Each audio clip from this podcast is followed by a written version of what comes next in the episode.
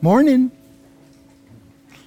Welcome to Christ Community Church. If you are a student, you are dismissed. The rest of us, welcome.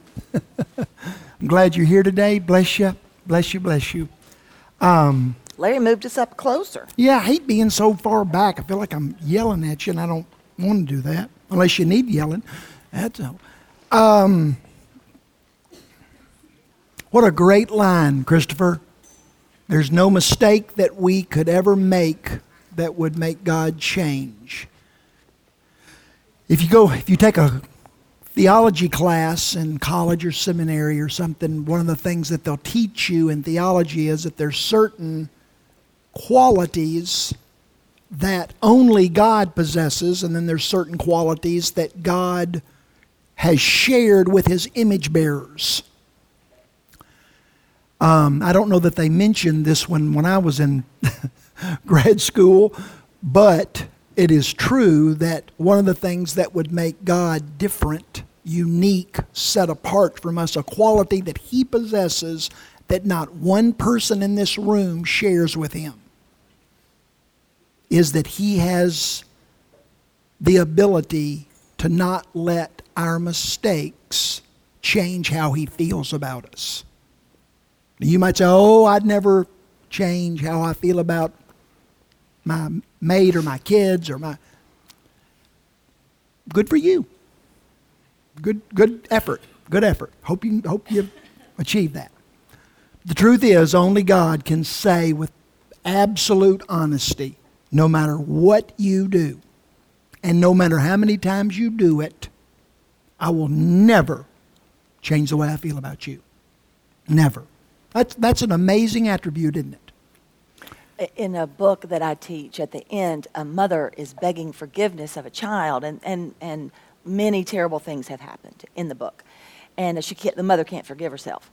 Um, and she's hooked on that idea forgive and forget as if that's a real thing. And the child, stupid. Yeah, yeah. yeah. and the, it, because we don't forget. Mm-hmm. God removes our sin and forgets, mm-hmm. but we can't do it. And the girl, the, the, the person that the mother is begging forgiveness of, her daughter, says, Mother, Mother, no, no. The definition of grace is remember and forgive. Yes. Yes. For us on this, yes. in this life. Yes. Um, it'll be different in the other. What a great definition. Dang. That's good. That's, that's I wish I'd stuff. written. I had yeah. Me too. Wish I'd I wish I'd have said it. Actually, that's she says, good. "Forgive and remember." Yeah. That that's grace. That's worth going home and pondering. That's good, right? Yeah. Mm-hmm. We're in the. We are beginning. Last week we began, and we're continuing in a little study um, where we're going to focus on two verses in the Old Testament in the book of Exodus. Exodus 34, verses 6 and 7. And we started this study last Sunday. And um, we're going to spend the month of May looking at these two verses. Or, or primarily, we're going to focus on five attributes of God in those two verses, but we're to appreciate these five attributes of God, we need to have a little background and an understanding of what's going on. Why, why would God say these words here, right now? Why would He say them to Moses? Why would He say them at this moment in the history of the Bible? Uh, what's going on? And so that's what we're going to continue with a little bit of an introduction today. And then next week we'll start with the, one, the first of these attributes. I, one of the things I said last week was that the Bible is an amazing book because it does address and offer help and wisdom uh, on a million different things related to our lives. From marriage to parenting to finances to health to end times to moral goodness and all kind of things. But if you and I don't and we should look to the Bible to get help with those issues and every other issue that we'll ever face in life. A wise person will do that. But it is incredibly important that we realize that that's not why the Bible was written. It helps us with those things, but that's not why it was written. It was written to reveal to us who God is. And if we miss that, we will, well, you can imagine going to Disney World. How was Disney World? Well, it was good. You know, we, we ate a lot of hot dogs and um, drank a lot of Diet Cokes. Oh, yeah, well, that's good, but that's you came home from Disney World and that's what you got. Well, yeah. Did you not ride all the rides? Oh no, we didn't ride any rides. You went to Disney World, you didn't ride any rides? No, we didn't do any of that. We just ate a lot of hot dogs, drank a lot of Diet Cokes. They've got really good Diet Cokes and really good hot dogs down there. Well, that's fine, but you missed the point. Right? So we read the Bible, hopefully, to accomplish its main purpose, and that is to get a grasp on an ongoing lifetime journey of, of growing in our understanding of the God of the universe, an eternal God. Um, yeah, so it's important that we see that. So we started a new study last week on these two verses, Exodus 34, 6 and 7. I declared to you, or we declared to you, that these verses are uniquely important for lots of reasons. I gave you three. One was that this was the very first time in the Bible that God gives us, or the Bible gives us, a very detailed introduction to who He is. The, the Bible, for the very first time, what's God like?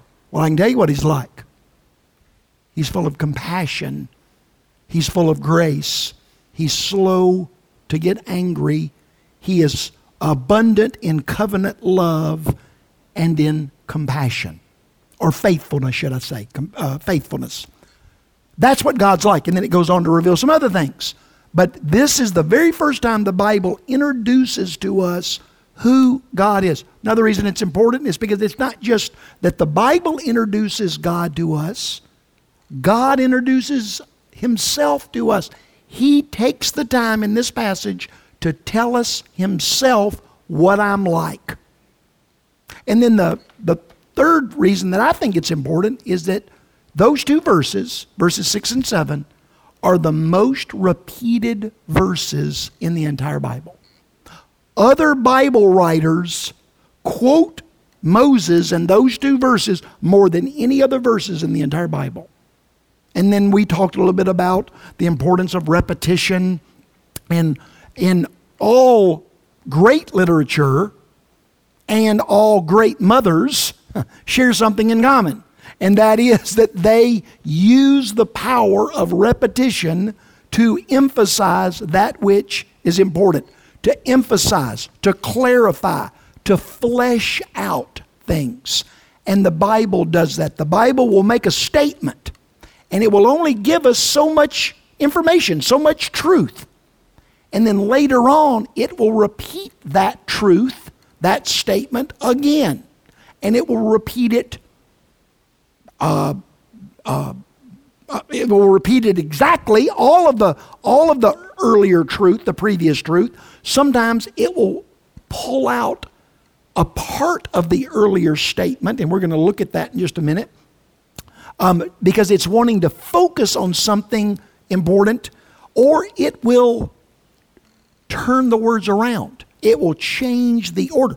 Say the same verse, but say it in a different order. Again, all of these things communicate I'm trying to show you something, I'm trying to teach you something, I'm trying to reveal to you more of who I am and what I want you to know.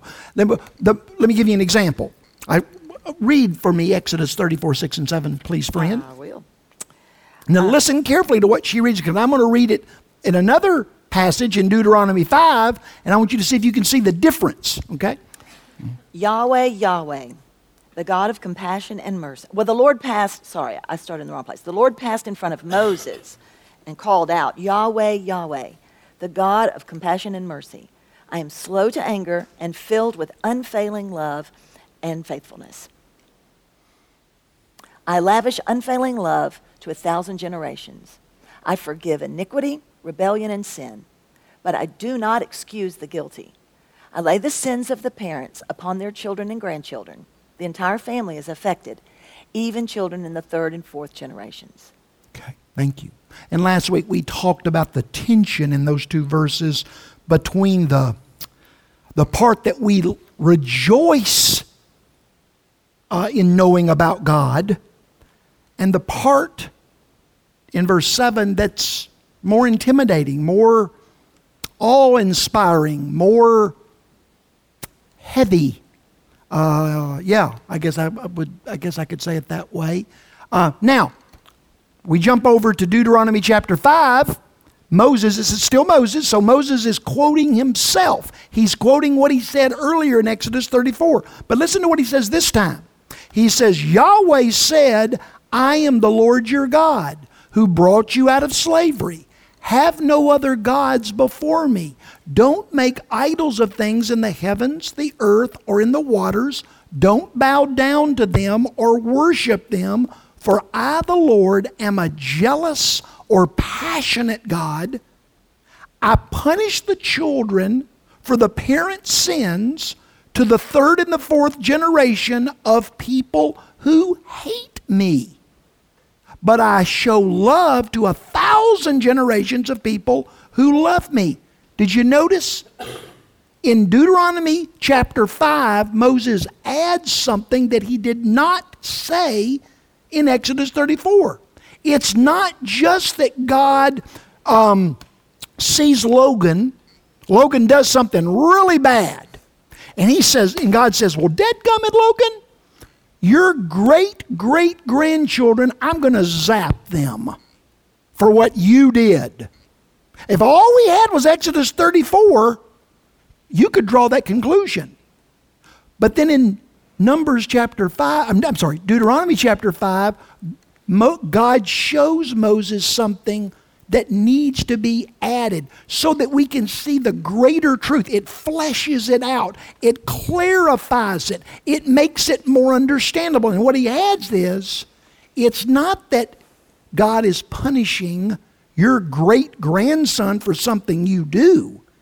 What's happening is your son sees you, watches you, live your life, and if you live your life consistently telling God, no, you're not the boss of me, I'll do life my way. And your son watches that and says, well, that's a good way to live. I'm going to do that too.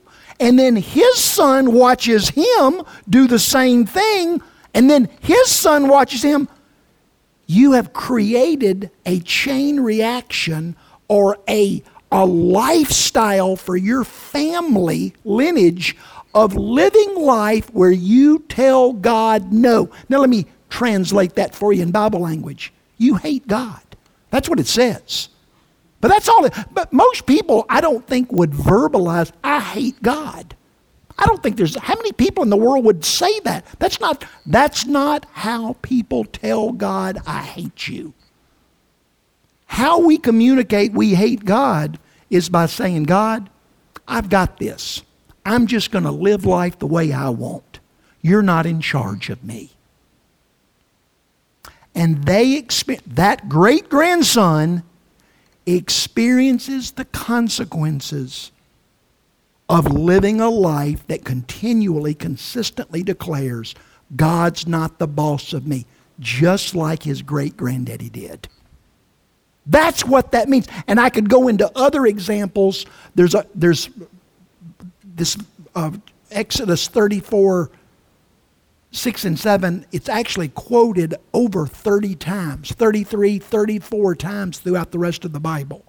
So if you take all of those and you look at them, what you, you discover, oh, that's what Exodus 34, 6 and 7 means. Okay, so we ended last week with what I just said, and that is the power of our example. The power and the impact of my example on my future generations. And that can be for great good over a child. to grow up in a family where they watch their parents get up on a regular basis and do their best to say yes to God throughout the day. And then their child, and then their child. The power of choosing to do that, what the Bible would suggest is the impact of that daily choice, not to be perfect, but to try, to try to get up and say, Yes, God, as you go through your day. The power of that impact will last a thousand generations. That's what Moses is trying to tell us there. The power of our, of, uh, of our impact on our future generations. Okay, let's we got to move along here. Today what I want us to do is if you will turn to Exodus 32. We're going to look at Exodus 32 and I'm going to answer the question real quickly or we're going to try to answer the question real quickly.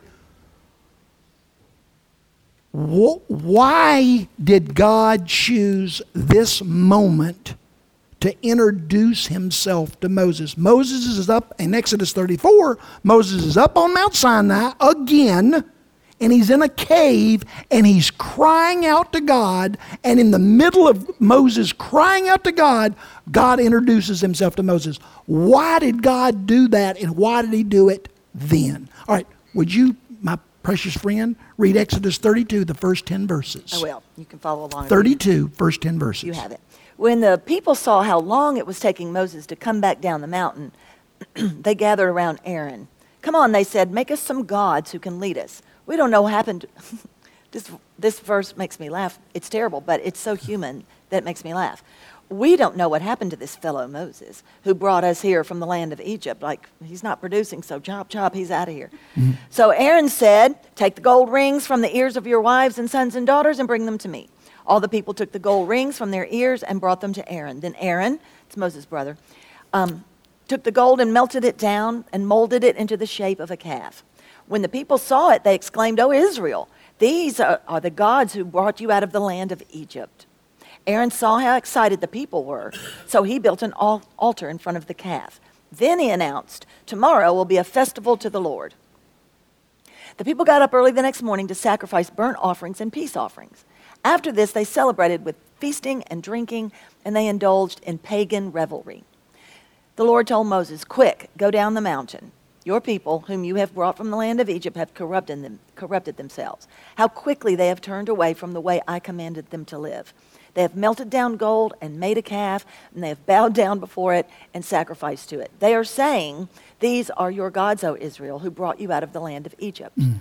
Then the Lord said, I have seen how stubborn and rebellious these people are. Now leave me alone, so my fierce anger can blaze against them, and I will destroy them. Then I will make you, Moses, into a great nation very ominous, tragic, solemn moment when Moses and God have this encounter. Um, yeah, it's a deal. And uh, the well, I don't have time to go into the impact. Had that gone differently, had Moses responded differently, our world would be different our world would be different. Our, the destiny of humanity would be different. I'm going to try to help you get a 30,000 feet view of the, at least the, the majority, the lion's share of the book of Exodus, real quick, okay? you know how Exodus starts. Uh, Israel is uh, enslaved in Egypt, and God sends Moses uh, from Mount Sinai. This is where Moses has been living right, for 40 years. This is where Moses has been. Living. So he knows Mount Sinai very well. Okay? Uh, he sends Moses back to Egypt to deliver or rescue uh, his people from slavery, and he, and he takes them through the Red Sea, and then for a year they wander, uh, well, not wander, they, they travel from the Red Sea to Mount Sinai. And if you could get in your mind that that sort of uh, God meeting Israel as a nation. Now, because in Genesis, Israel is a family, right? And so we get to Exodus, and now all of a sudden this family has become a nation, and God meets this nation, and He begins to pursue her or woo her, or the word I, would like, it, I know it's an old word, but He begins to court Israel for a year. And when they get, after the year, they get to the bottom of Mount Sinai, and God uses Moses. The, the, the word I like is the word matchmaker. Mm. Love that idea. Uh, it's one of my favorite. Uh, uh, what's that lady's name? So Larry loves them. Larry loves them. His favorite person, right? Larry loves the musical Fiddler on the Roof. Yeah, to me, it's the best musical of all. And there's a matchmaker in there. Yeah, a Jewish matchmaker who well, is Yenta. Yenta, yeah, that's right. Yenta. Yenta. Yeah, and she's all up matching everybody up. If you want to get married, you got to go to this old woman named Yenta, and uh, she sort of helps. Uh, she'd be like a, an old timey uh, Match.com kind of thing, oh. is what she would be. She would be the original Match.com. And I, if you've ever, if you have never seen Fiddler on the Roof, you ought to go on that's and watch it because it's it's yeah. unbelievable. And there's this one of the main characters in the story is this matchmaker. Well, if you could imagine Moses who is also Jewish. That's a lovely little thing right there. Anyway, Moses is the matchmaker between Yahweh and the people of Israel. And Moses goes up on Mount Sinai, and God gives Moses the Ten Commandments and the, uh, the original plans for the tabernacle and, and, and all those things. And sends Moses back down, and what God tells Moses is, I want to marry Israel. I want Israel to be my bride. And Moses comes down, makes this offer of marriage to Israel, and lo and behold, what the Bible says is Israel declares, We agree, we accept. Yahweh is our God. Yahweh is our husband. Yahweh is the one that we're going to live for and obey and, and follow yes to his offer. And so that's in verse that's in chapters 19 through 31. Yeah.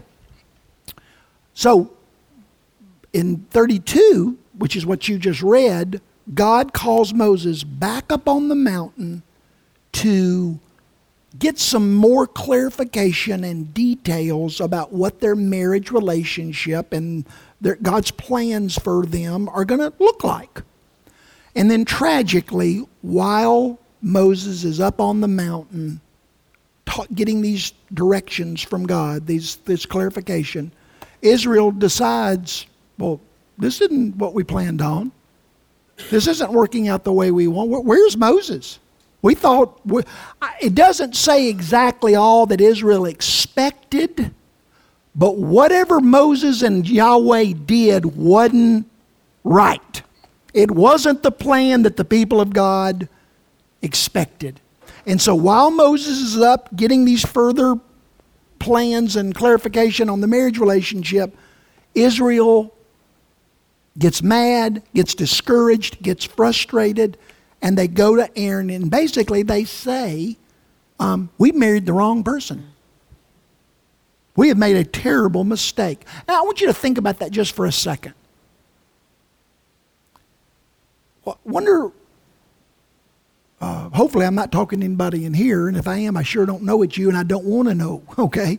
Um, but uh, so don't be texting me or emailing me or calling me about it because I don't want to know. But can you imagine getting married and really on the honeymoon? You realize, oh my goodness, I've married the wrong person. This person that I have married is not the person that I thought they were, uh, that I hoped they were. Um, this is, yeah, this is not, yeah. So there's a book I teach called East of Eden. I mention it a lot because I love it. And in that book, there's a man named, it's a Cain and Abel retelling, and it's set in California, so it's set in modern times. But um, the Cain character, what he has killed in the Abel character is the sense of home. Mm. It's a hmm. metaphor, right? It's, he's, he's destroyed home. He can't go home again. So the Abel character, the very first, so he, he grows up. The very first person he meets, the very first woman he meets, he snatches her up just instantly. Which um, is not a good plan. days. No, That's not a good plan. plan. on It's a bad plan. Who you marry. within days First one you meet. and That's says, terrible. "Let's get married." Well, what he doesn't know is she's had a, a terrible situation too, and so she needs to get, uh, escape her situation. So anyway, long story short, long book short, he just marries her on the spot. And the reason he does, and she says yes because she's trying to get out of a bad situation. The reason he does is because his sense of home has been murdered. Um, by his brother, and so he's just going to snatch up the first woman he can find to satisfy his To yearning. recreate it. Yeah, Yeah. to re- recreate Yeah. it. Yeah. Right? Well, y'all, she turns out to be one of the great villains in all of American literature. She's the worst. And so I talked to her last week Did in the counseling session. you? I did, yeah. I sure did. yeah. So immediately he realizes, pretty immediately, he realizes, oh, what I did uh, was I, I married the wrong person. Think about that. Just Oh, it's a disaster. it's sort of like uh, you know in almost every great movie that I enjoy, you know, all these disaster movies and adventure movies where you've got a guy and he's facing this impossible challenge to defeat evil or overcome or win or whatever it is. And in the process of dealing with the challenge, he meets a girl and they deal they fight the battle together. They overcome together and in the process they fall in love. And then the movie ends with them you well they're going to get married and live happily. So y'all just met 2 days ago and the only thing you have in common is this big thing that you just overcame together and now y'all are going to get married.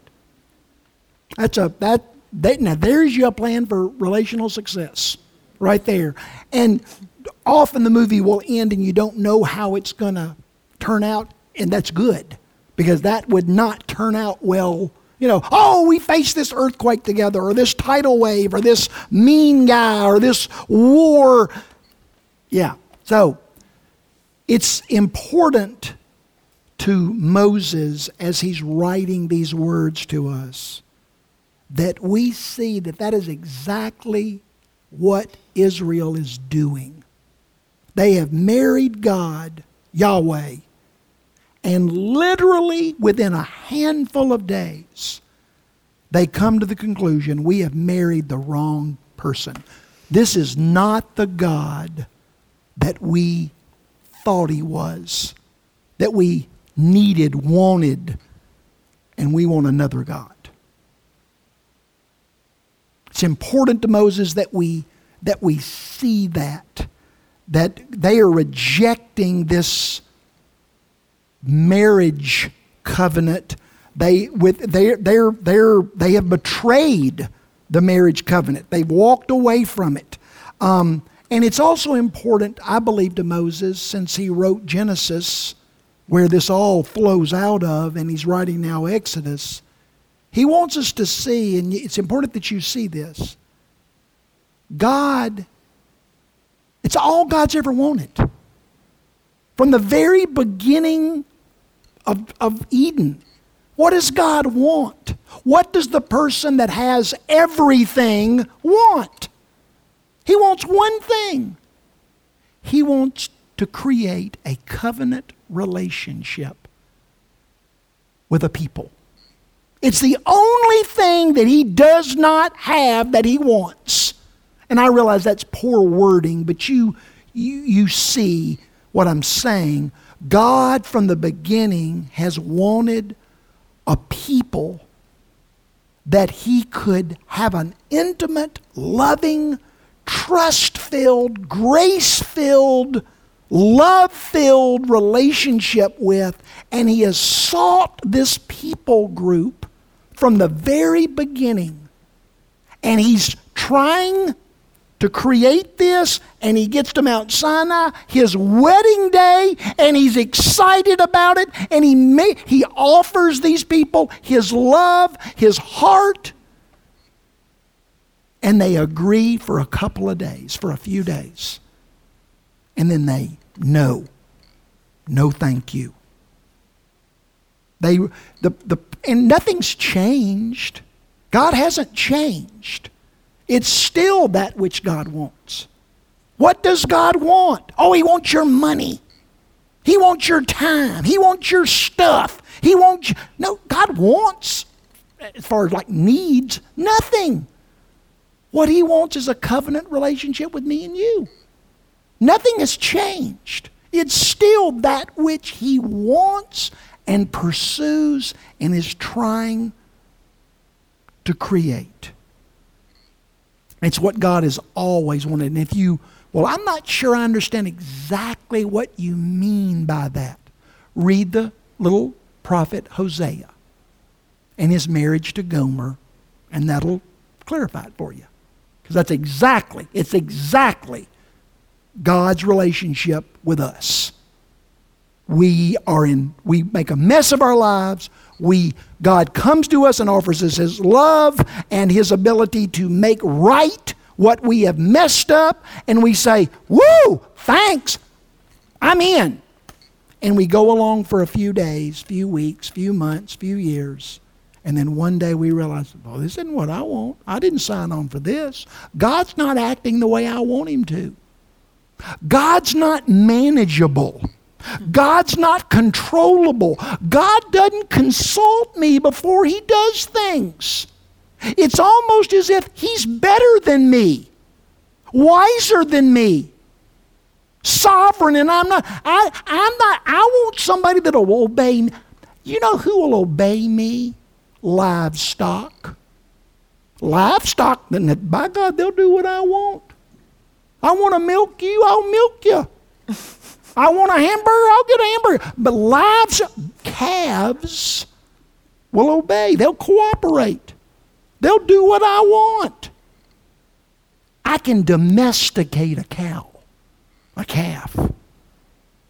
I'm having some real trouble domesticating Yahweh. Moses wants us to see this. And so Israel rejects a God that is uncontrollable and unmanageable. And they choose a God that fits more along the lines of their own terms. Well, it's important to Moses that we see the impact this has on Yahweh. So Moses goes back up. Moses goes up. He immediately sees, oh, this is no this is not good. this is terrible. And so he runs back up the mountain and he gets in this cave. And that's when he's that's when Shirley read what you read in Exodus 32. And he realizes that God is about to destroy Israel. God's hurt. God's grieved. God feels betrayed. He's angry because he's been rejected and he's been betrayed. And so God offers Moses an incredible, he makes him two offers. God says, Moses, these people don't want me. They don't love me. They don't, they want out of this marriage. And if they want out of this marriage, okay. But you know what I'm going to do? I'm going to change this deal and I'll make your descendants, your family, my covenant people. We'll start over again with you, and you've got two boys. We'll, we'll start with them. Basically, what uh, Yahweh offers uh, Moses is the Abrahamic covenant. I'll give you the Abrahamic covenant, uh, covenant and we'll start over. Later on, Moses says no. and I'd love to spend time on why he says no, but he says, think about this though. God offers Moses the position of Abraham and the, the, the opportunity for his descendants to be the chosen people of God. Moses declines, and then Moses, and then God says, okay. Moses says, please don't reject Israel. Please don't reject the children of Abraham. And God says, okay, but I'm not going to go with y'all. There's no way. They don't want me to go with them. They, they don't love me. They don't want me. They don't need me. They, they think they, I'll send an angel to help you get to the promised land. But I, I'm not going with you. And again, Moses says, no. God, in, in fact, if you, if you don't honor your covenant with Abraham's children, kill me.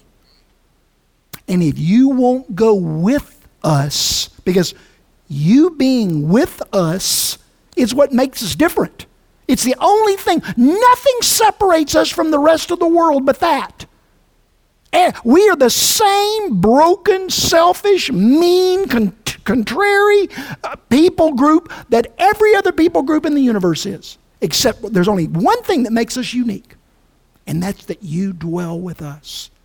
So if you don't go, if, if you don't honor your promise to Abraham, and if you don't go with us, we're not going and you can just kill me. And through the intercession of Moses, he, interce- he, he, he offers God five intercessory prayers up there in this cave. He begs God, please don't kill these people. I know that you should, but I beg you not to. And God, please don't leave us, don't abandon us, don't desert us. And, and God agrees. This is a message about God and not particularly about Moses. I yes. Think. But um, just as a sidebar, think of only a, a truly humble person mm. could even think those thoughts. Um, the, the humblest, well, in fact, the Bible the, says that he's yeah. one of the most humble people that ever lived. And the relationship yeah. that humility has with God mm. Versus the, the relationship that pride has with God, which is tenuous at best, but humility in God.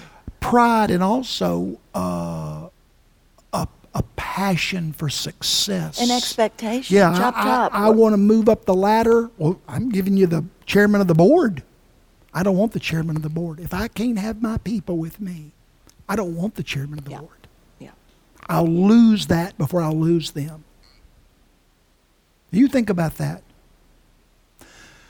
Thank you for saying what you're saying. That was not rehearsed, but this is a lesson not about Moses and not about Israel. It's about God. And what this passage in Exodus 32 in particular reveals to us about God. And I've got five things. I don't know that I'll get to all of them because I've got five minutes, but I'm going to try to do one minute per, per thing here. We'll see how that goes. Okay. Who is this Yahweh that's talking to Moses in this cave? One of the things that I think this passage reveals to us that the, the, the God of the Bible, well, I'm not comfortable with this. I don't know that I agree with this. That's fine. Nobody's arguing with you. But this is what the Bible says. Now you can deal with it. But the Bible would reveal a God who has deep emotion. He feels. He's not a statue of stone. He's not somebody that cannot be hurt. This is a God that loves deeply, but he also can be wounded deeply. He is a true husband. He's a true parent. He's a true friend. And in your relationships with mates, children, and friends, the emotions that you experience, the God of the Bible experiences. Moses wants us to see that. This attitude, well, it's God. He, he'll get over it. He, he, we can't really hurt God. That's a lie, according to this passage. Number two, very significant that, let's just say it's 33 times. I'm not sure if it's 33, 32, 34. But this passage in Exodus 34 is repeated in some manner 33, 34, 35 times. 80% of those requotes only focus on the first five attributes. Verse 6 God is a God of compassion. He's a God of grace. He's a, slow to anger. He is a God of covenant love, and He is a God of faithfulness. It leaves out the second part. It does Give us the second part, but 80% of the time it focuses on the first part. What does that say to us? What should it say to us? It should say to us that if you God has lots of qualities, But if you cut God, he bleeds compassion. If you poke God, what comes out is grace, covenant love, a slowness to get angry. He possesses other qualities, but that which he's, he defaults to, that his bent, his first reaction when he responds to our lives, he responds with compassion and grace and covenant love and mercy and forgiveness.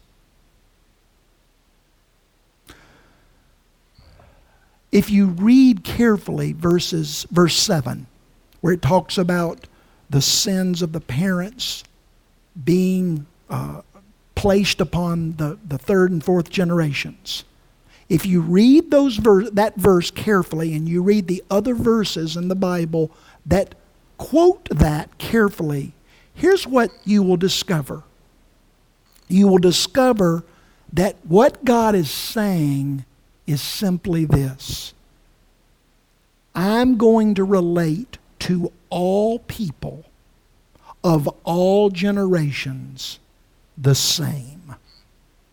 My, I am, I am eat up with compassion and mercy and covenant love. That's my default. That's my bent. But I will not let those attributes cause me to treat you differently than I treat you. Or I won't let it treat you. You're a Jew and you're a Hittite. Or you're a, a Persian and you're a Babylonian. Or you're in the, uh, the uh, uh, first century and you're in the 20th century. What God is saying is, I'm going to respond to all people. First generation after a sin, through all, I will always respond to people in consistency.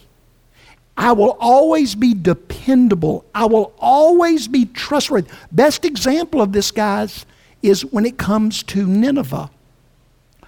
We, taught, we studied uh, Jonah last fall. And you remember what Jonah said to God? He got mad at God uh, when he's sitting out there in the desert hoping that God's going to destroy the Ninevites. And what Jonah says, he quotes Exodus 34 6 and 7. But the context of him quoting it is God, I knew you'd act like this. I knew you'd do this. You always, if people will turn away from their sin and cry out to you for mercy, you are consistent. You are faithful. You're dependable. We can, I, I knew you'd forgive them. And you did. Hmm. And you did. That's the point of, of verse 7 of Exodus 34 7. It is that God responds to everyone red or yellow, black or white, male or female, young, old, people that live in this land or people that live in any land and of any age. God is faithful, He's dependable, He's trustworthy, He's consistent. Yahweh is not capricious. He's not like the gods that other people create, where you're wondering, how's he going to act today? How's he going to feel about me today? He's not, he treats all people and all generations the same. All right, I know I got to quit, so I'm going to quit with this last. I won't get to the last one today, but I'll get to the. I did four. Did. Okay. If you don't hear anything else today, I, I beg you to hear this. I beg you. Sin has great power. And according to Exodus 34 7, sin has the power to impact people to the third and the fourth generation. We live in a world where every day people's sins impact other people. My sin impacts you, your sin impacts me, people in Washington, their sin impacts us. Everyone understands this idea that sin has the power to impact, to impact greatly. It expands in its impact. But don't miss the power of one righteous man. who understands that if I cry out to this God of compassion, this God of grace, this God that is slow to anger, this God of covenant love, this God of faithfulness, I can change the destinies of people. Their millions of sins are no match for my words of intercession when I'm talking to Yahweh. Yes, they have also, there's millions of these people, and they've done terrible wrong. But that, and, and it has power, terrible power. But it is diddly compared to the power of one person, one righteous person who understands if I cry out to Yahweh in faith and I don't let him go, I will not let him go until he hears and he heeds what I'm asking him because I'm praying for things that are big. That, oh, I didn't get that job promotion. Oh, my kid didn't get on this baseball team. Oh, we didn't get this house that we wanted. You can pray about all that crap if you want, but that's not what I'm talking about. I'm talking about big things, generational things, destiny things, begging God for your son who might not today be on the right road. But we don't stop interceding and begging God. Well, it's been years. That doesn't matter a bit. That doesn't matter a bit. Years to an eternal God? The power of one righteous man. One righteous person. I don't mean man like me, I mean us who say, God, there are things that I know are consistent with your heart, your priorities, your values, your plans. And it's not going right. It's not going the way I know it's supposed to go. I'm going to bug you until you honor what I'm at. Not because you don't want to do it. I'm not talking you into something, but there's something, there's a power, there's a connection, there's something internal about one righteous person who sees what God wants and they continue to cry out to God until God honors what he's what they're asking for. Don't miss that. If you miss that, you've missed what we're talking about here. And we we we we, we just need to see that. Okay, I didn't say enough. I know. I know. All right. Lord help us. Thank you, friend. You look cute. Mm-hmm. We're going to take the Lord's Supper.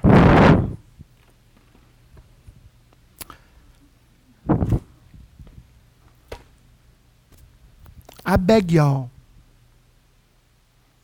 It is easy to feel like we are little leaves being blown in our society's wind. We are helpless and vulnerable and dependent on the whims of the more powerful. I feel that way too. But the declaration of God's word is give your millions of sins and rebellion and betrayal and wrong, give it your best shot. And I will stand between your sin and a holy God, and I will pray to Him because He's bigger than these problems. Whatever the problems are, internally, in our family, in our community, in our church, in our land, in our world. And me and God can do more in intercession than all the laws, all the policemen, all the groups charging. And I'm not saying anything negative about laws or, or policemen or groups. That's not my point. You know what I'm saying. We need to be a people of prayer and not let God go until He honors what we know He wants.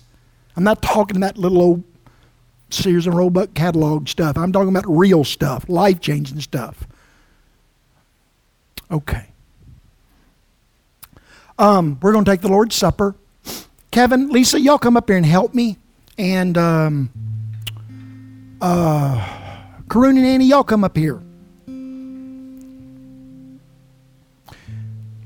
Please. I don't need to boss you. I'm sorry.